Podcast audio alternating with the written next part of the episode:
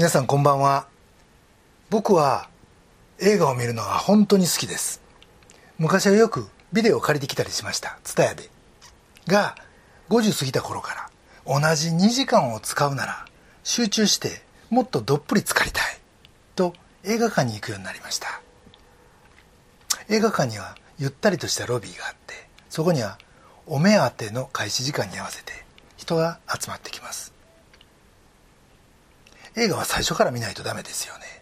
たとえ5分でも開始に遅れたら最後までストーリーがつながらないということがあります。実は最初の場面に答えがあったなんてお話もあるからです。小説もそう。途中から読む人はいません。実は聖書も同じでマタイの福音書を見ても一章一節。アブラハムの子ダビデの子イエス・キリストのケース。という言い方でイエスの先祖から語り始めてます。マルコも一章一節。神の子イエス・キリストの福音の始め。とやっぱり始めを押さえてます。ヨハネはもっと分かりやすい。一章一節。初めに言葉があった。このように聖書は物事を初めから解き明かし読者に初めから分かってほしいという意図で書かれた本です。その意味でこの第一巻目の初っ端が初めに神が神が天と地を創造されたの御言葉で始まるというのは非常に理にかなってると言えます。実はこの御言葉はこの後の創造物語の見出し見出しなんですね。新聞でもネットニュースでもいわゆるヘッドラインというのがついてます。読者の目を引くための一言。そして今日のこのヘッドラインは3つのことを僕らに訴えています。一つが想像は初めになされた。ということ。二つ目に神がそれを成した。ということ。そして三つ目は神が創造したのは天と地だった。ということです。一つ一つ順番に見ていきたいと思います。一つ目のポイント。創造は初めになされた。この「初め」と訳された言葉はもともと頭という意味です。でも最初にというとじゃあその前に神様何されてたの？なんて質問する人がいるいます。これはちょっと説明が必要でこの「始め」の意味するところは神の仕事始めを言ってるんではなく時間の始め歴史の始めです。創世記はモーセが書いたとされてますが同じモーセの作った歌と見られるのが詩篇の90編です。2節。山々が生まれる前からと世界をあなたが生み出す前から常しえから常しえまであなたは神です。とあります。永遠の神がまずあって神はそこで神だった。永遠の世界がまずあって神はそこで神だった。ということ。そこに歴史の始めがやってくる。歴史に始めがあるということは終わりもあるということになります。これが聖書の歴史観なんですね。この「初めに」という言葉永遠の初めから存在した神こそが時間の原点だということを教えてくれてます。黙示録1章17節から18節にこういう御言葉があります。私は初めであり終わりであり生きているものだ。この主こそが時間の始めであり終わりでありまた今生きておられる方なんだというんです。この神との関わりで僕らは自分の位置づけを知ることができます。というのは気の遠くなるような長い歴史の中で僕らの人生は本当に限られてるわけで。そんな僕らの存在の意味はこの神との関わりにおいて初めて知ることができるということです。つまり僕らが自分の存在の意義を知ろうと思ったらまず自分が生きそして存在しているこの世界の意味を知る必要がある。そしてこの世界の意味を知ろうと思ったらまずその始めを知る必要があるんですね。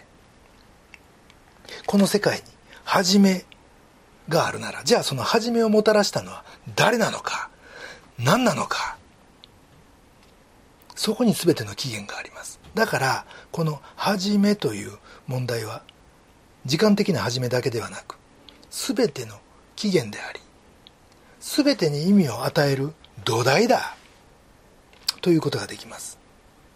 これは単に哲学的な問題を言ってるんじゃなく僕らの存在の意味を知る上でほっとけない問題なんです。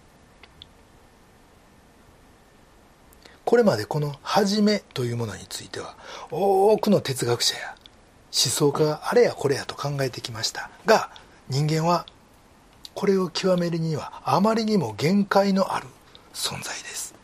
だからもう憶測するしかない。あるいはもしその最初を知ってる存在があるならそこから教えてもらうしかない。そしてそれはありがたいことにですね。初めに神が天と地を創造された。というメッセージがすでに聖書の最初の創世記の一章一節に掲示されてるんです。だからこれを信じる人はこの「初め」について知ることができるということ。でも逆に信じなければ知ることはできない。ということになります。はっきり二択だということですね。想像は初めになされた。一つ目のポイントです。二つ目のポイントは神が創造した。初めに神が天と地を創造した。とあり創造の主は神だと聖書は言ってます。先ほどこの御言葉は聖書のヘッドラインだと言いましたがこの御言葉は他の箇所との関連で初めてその意味が浮かび上がってくるんです。実はですね創世記にはこれ以外に11の見出しがあって全体が12のヘッドラインで構成されてると言えます。じゃあここで残りの11の見出しを見てみたいんですがそれはですね順番にいくと2章の4節。これは天と地が創造された時の経緯である。5章1節。これはアダムの歴史の記録である。6章9節。ノアの歴史。10章1節。ノアの子セム・ハム・ヤフェテの歴史。11章10節。セムの歴史。11章27節。テラの歴史。25章12節。イシュマエルの歴史。25章19節。イサクの歴史。36章1節。エドムの歴史。36章9節。エサウの歴史。そして最後が37章2節。ヤコブの歴史。これヘッドラインを終わります。全部で11個です。これらには全部歴史あるいは経緯という言葉がついてます。がこの言語は家族とそれに続くものという意味を表しています。これを上からたどっていくとですね天地創造とアダムから始まってノアの洪水セムハム・ヤフェテアブラハムイサクヤコブヨセフとイスラエル民族の父祖にだんだんズームインしていくわけです。この創世記を書いたのはモーセだと言われてますがこのモーセの成した最大の事業が出エジプトでした。そしてモーセ自身この出エジプトの証明を受けた時には出エジプトの3章13節でこんな会話を神様としてるんですね。今私がイスラエルの子らのところへ行きあなた方の父祖の神があなた方のもとに私を使わされた。と言えば彼らはその名は何か？と私に聞くでしょう。私は彼らに何と答えればよいのでしょうか？そんなふうに神に質問してます。あなたの素性がはっきりせん限り。あなたと私の関係がはっきりせん限り。あなたとイスラエルの関係がはっきりせん限り。彼らは動かないですよ。というわけです。それほどモーセにとってもイスラエルの民にとっても先祖の歴史あるいは神との関係は最重要課題でした。だから神が自らにつながってる。そのことを証明するための啓示がまずモーセに与えられそしてモーセはそれに従って過去に遡る創世記を書いたということです。だから創世記は時系列に書かれてますが実際の関心は逆の流れなんですよね。どういうことかというとですね実際彼らはこのヘッドラインをこれぎっしり1枚に書いたのはこれ全体見渡してほしいからなんですけど下から上に逆読みしていくんです。そしてその中であ自分らは今ヤコブの家系でその後ここに来てこうなったけどこれを見るとアブラハムにつながるじゃん。アダムにつながるじゃん。あ神につながるじゃん。としてそれが信仰による一致を生みまたイスラエルの力の源泉になった。ということなんですね。さてそれでは最初の「初めに神が創造した」という御言葉についてですがこの「初めに神が」が僕らに伝えようとしていること。は神はこの段階ですでに存在しておられた。ということ。でも被造物である天地はまだなかった。ということ。さらに神は哲学的な言葉や観念の神ではなく存在する神だ。ということです。それも単に存在するだけではない。人格的な存在だ。ということです。このことから実は大切な2つのことを知ることができるんですね。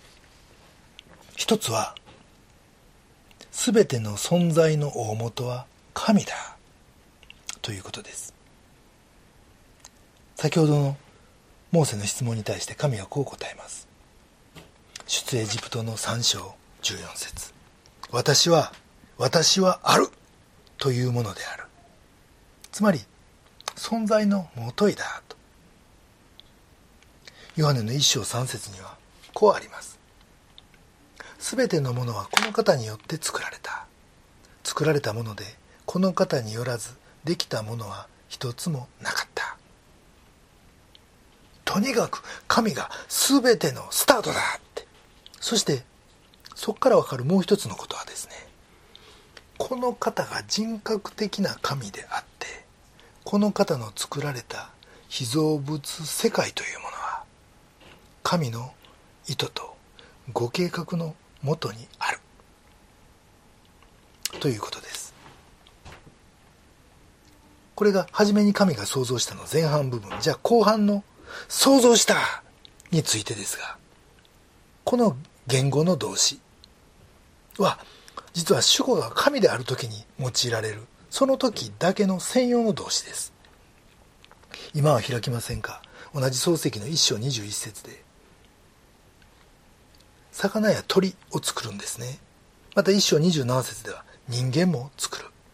この神の行動は同じ単語で表されてます。神は神以外のどんなエネルギーに頼ることもなくただご自分の力だけでそれをなさいました。無からの創造。でも全てが神の道からによって実現したのです。またこの創造は神の目的つまり私たちを愛するという目的を持ってなされました。根本的に神が唯一の原因でありまた力の源だった。ということです。神の愛と御心が全ての根底にあるって。そのことを認め賛美したいと思います。神が創造した。2つ目のポイントです。3つ目のポイントは神が創造したのは天と地だった。神が創造されたのは天と地でした。そしてこの天と地こそが人が住みまた生きるために神の準備された場所でした。まずここで神と天と地というのは別物だ。ということが分かります。つまり創造者と被造物の関係です。皆さん半神論って聞かれたことあるでしょうか？神はどこにでもいるという日本の宗教観のことです。がこれは間違ってると分かります。日本の半神論は神と天地を混同します。そしてその天地永遠の昔から永遠の未来まで存在存在すると考えます。つまり天地は永遠だって。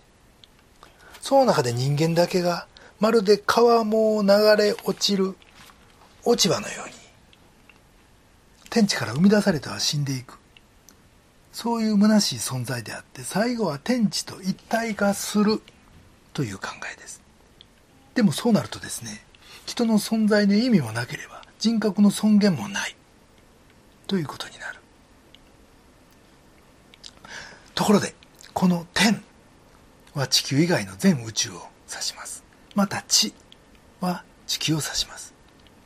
この地球は全宇宙からするともう塵にも満たないような存在です。物理的にも宇宙の中心であるわけでもない。にもかかわらずです。啓示の書であるこの聖書は天と地と言ってこの地を特別な場所と見ています。実はこの地こそが全宇宙における神のご計画の中心であって神の目はこの地に注がれてるんです。宇宙広しといえどこの地球ほど神にとって麗しい場所はない。それは神が一人子を送ってでも救おうとした。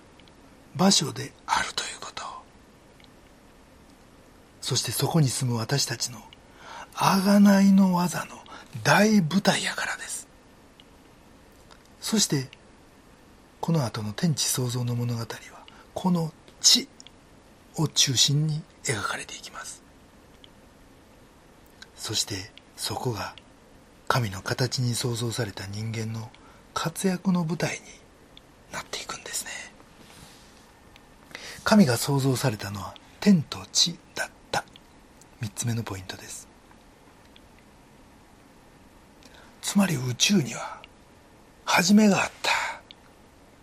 ということ。そしてそれには終わりがあるんです。またこの創造は神の確かな目的を持ってなされました。だからこれが失敗に終わることはありえないんです。天つまり宇宙は完璧なメカニズムで動いてます。そうですよね。できすぎなメカニズムですよね。そしてそれと同じく知というところも義なるもの美正しいものの住処でなければならない。と聖書は言ってます。そして柔和なものが地を受け継ぐというマタイ五章五節の言葉も必ず成就するんです。だってこれは設計者の言葉だからです。皆さん賢い人間が政治家になって世を治めていくかのようなそんな状況はあります。がそんなことが永遠に続くはずはないんです。クリスチャン一人一人が世に使わされ神が望んでいる義と愛の世界。御心が天で行われるように地でも行われるという世界を作る。新天新地はそのことを通してつまり私たちの働きを通して必ずやってくるし僕たちはそこに向かって今まさに進んでいるんですね。どうしてそんなことがわかるんか？それは聖書のお尻が黙示録の22章。20節以降の御言葉で終わってるからです。しかり。私はすぐに来る。アーメン。主イエスよ来てください。主イエスの恵みが全てのものと共にありますように。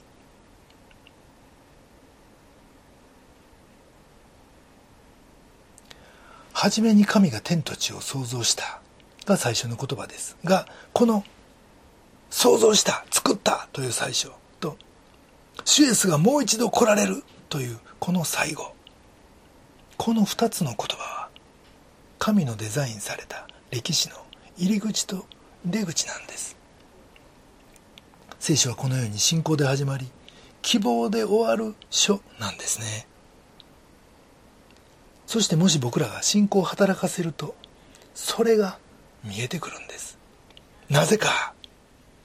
それはヘブルの11章3節にこういう見言葉があるからです。信仰によって私たちはこの世界が神の言葉で作られたことを悟りその結果見えるものが目に見えるものからできたのではないということを悟ります。この言葉です。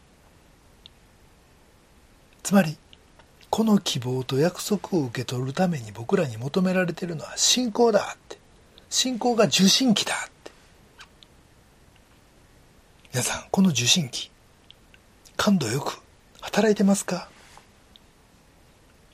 確かにしんどいことの多い現実です。世の中見てもそう。コロナ政治のごちゃごちゃ。貧困。また自分の身の回り見てもです。健康仕事人間関係しんどいこと本当多いですよね。でもここで目線を変えよ見る方向を変えよと聖書は語るんです。天地は神の御業であって全人類の希望と約束がこの最初の言葉に詰まってるんだって。初めに神が天地を創造したに詰まってるんだと聖書は言います。1968年というと今から53年も前のことですがその年の12月21日にアポロ8号は人類史上初めて月の軌道に乗りました。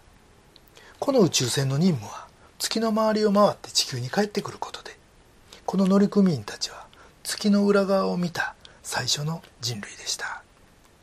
彼らが月の軌道に乗ったのはクリスマスイブで約16時間月の裏側にいてその後表側に出てきてから地球との交信が始まったんですがそのビデオビデオ映像を流しながらボーマン船長は月の裏側は孤独でまるであらゆる命を排除しているような場所です。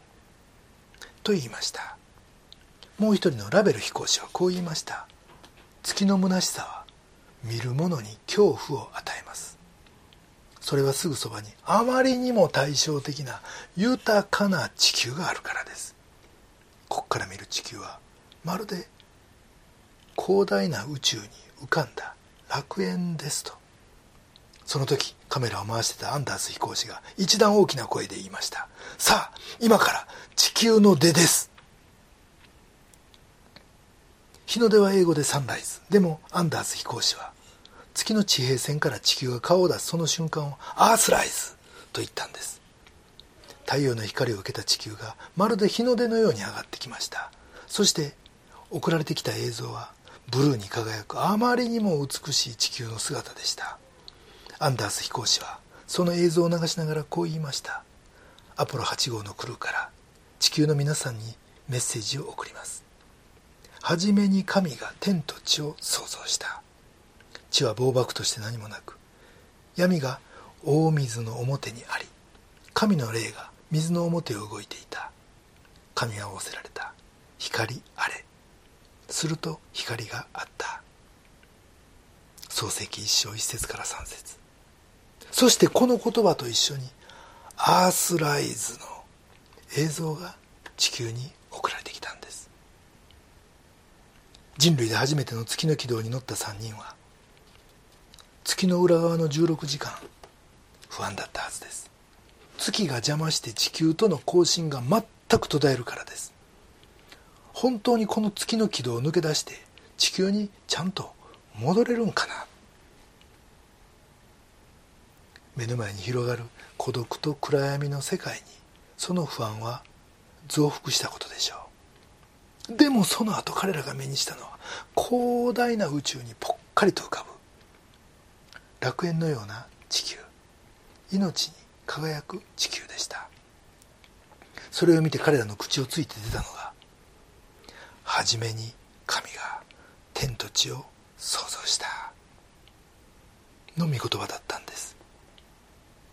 彼らは当時世界最先端の科学技術をマスターした。人類の代表でした。そして乗ってる宇宙船も科学の粋を集めた乗り物でした。でもそんな彼らの口から出てきた言葉が科学技術万歳!でもなければこれからちゃんと地球に帰れるかなという不安でもない。神が作った豊かな世界とそれを見た時のしびれるような感動。彼らはそれを僕らにも伝えたかったんですね。皆さん長い人生歩む中で月の裏側に迷い込むような出来事って起こります。病気になる？失業する人間関係がもうこんがらかった糸みたいになる。家族の会話もなくなった。大切な人を失った。などなど。でももしそんな暗闇の中で自分に注がれる神の目線を感じることができたら僕らは全く別次元の力をそこからいただくことができるんです。彼らはそれを感じた。だからそれを僕らに伝えたかったんです。想像してみてください。大宇宙からしたら本当に小さなもう吹けば飛ぶようなサイズの地球ですよ。でもこの地球に神が最大の関心を注いでおられる。このアンバランスさは紛れもない事実です。その不思議な目線の先に今度は70億の人口そっちのけでこのちっぽけな自分にあなたに最大の関心を持ちまたかけがえのない存在として扱ってくださってる。その不思議な目線が見えてくるんやないでしょうか。その時クリスチャンならよーく知ってる。そして知りすぎて特にはもう時に響かんようにすらなってる時がある。あの御言葉。あなたは高価で尊い。という神のささやきが。また私はあなたを愛してる。という神の告白が。愛の告白が。リアルに響いてくるんじゃないでしょうか。そしてそれを聞いた時ああ主よとダビデは叫びました。詩篇の8編人とは何者なのでしょう。あなたが心を止められるとは。人とは一体何者なのでしょう。あなたが顧みてくださるとは。そうなんです。こんな僕にそしてあなたに神は最大級のいやいやそれこそもう宇宙大の愛と関心を注いでくださってるんですね。先日 NHK で「超人たちの人体」というオリパラ特集がありその中で旧ソ連の個人で6歳まで過ごしたアメリカの女子車椅子レーサータチアナ・マクファーデン。という人のドキュメンタリーがありました。彼女は夏のパラリンピックはすでに4回出場。ロンドンで3冠。リオで4冠。今度の東京大会では7冠を目指している。ということです。幼い頃ソ連には車椅子がなく先天性下半身麻痺の彼女はみんなと遊ぶために逆立ち歩きを編み出し幼い頃から上半身を鍛え抜いた。ということです。もう背中見るとものすごい逆三角形ですよ。その彼女が呪文のように唱えるのが「イヤ様」これはロシア語で「私はできる」「私はできる」「私はできる」この言葉が彼女の超人的な努力を後押ししそして意志の力を倍増させるスイッチの役目を果たしたんだと解説の山中伸也教授は言っておられました。そしてその場にいたコメンテーターの吉田沙保里さんは私はオリンピックのコートに上がる前に私は何をしに来たんだ勝つために来たんだ。と何度も何度も自分を鼓舞した。これが私のスイッチでした。と言ってました。そういえばです。僕自身もこんなところで負けてられるかお前なんかに負けるもんかというのが合気道してた時の学生時代の僕のスイッチでした。でもそれはなんぼ気合い入れたとしてもたった一人が生み出す力ですよ。力の出どころはあくまで十分です。もう限界ありありです。でもクリスチャンは天と地を作りたもう主が共におられるんですよね。全宇宙を作りこの70億を今も愛し続けておられる主があなたのパワーの出どころだ。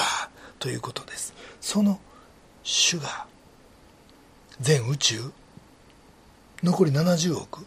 もうそんなもんそっちのけで今あなたに注目しあなただけを応援してくださってる。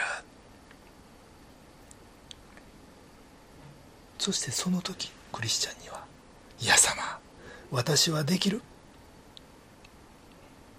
この言葉に確かなバックアップがある。ということに気づかされます。それはピリピの4章13節。私を強くしてくださる方によって私はどんなことでもできるのです。私はできるのです。私を強くしてくださる方によってです。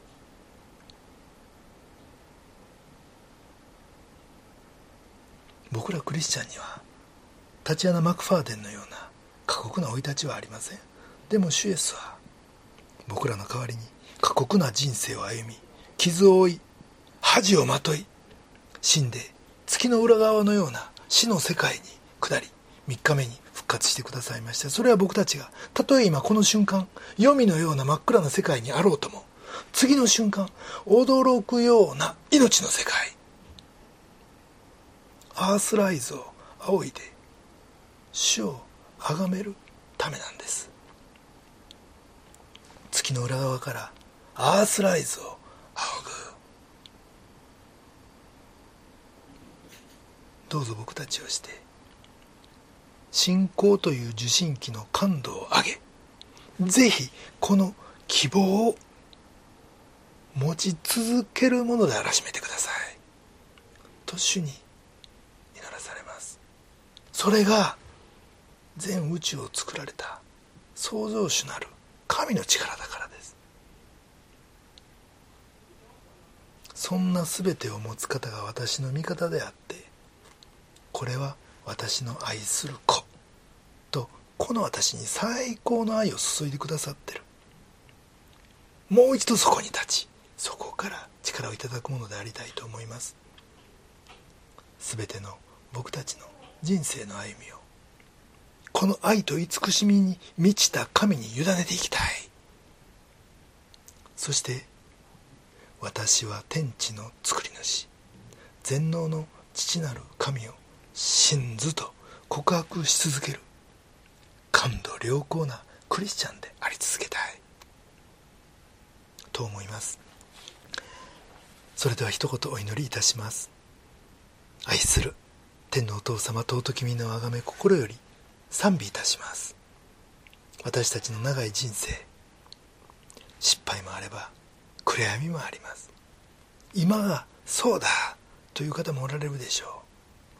私たちがそんな月の裏側に行ってしまったとしか思えないような時にこんな私のために主イエスをお送りくださりまた十字架にまでおかけくださったあなたの愛をあなたの宇宙大の恵みと慈しみを思い起こすことができますように。そして初めに神が天と地を創造したと。この創造主なるあなたを思いあなたから本物の力をいただくことができますように。またこの困難の時代にあってこそ心の受信機をフルに働かせ救い主主イエスへの信頼と信仰に立ち続けることができますように。そして天があなたによって寸分の狂いなく運ばれているように。この地にもあなたの御心がなされますように。その新天新地の舞台作りのために私たちをお持ちください。コロナが猛威を振るっています。今その戦いの中にあるお一人お一人の上にウイルスに耐える力を病を克服する力をそして主にある平安をお与えください。そして今こそ TCC ファミリーが一つの体として祈り合い支え合いあなたの栄光を表すことができますように。尊き私たちの救い主主イエス・キリストのお名前によってお祈りします。アーメン。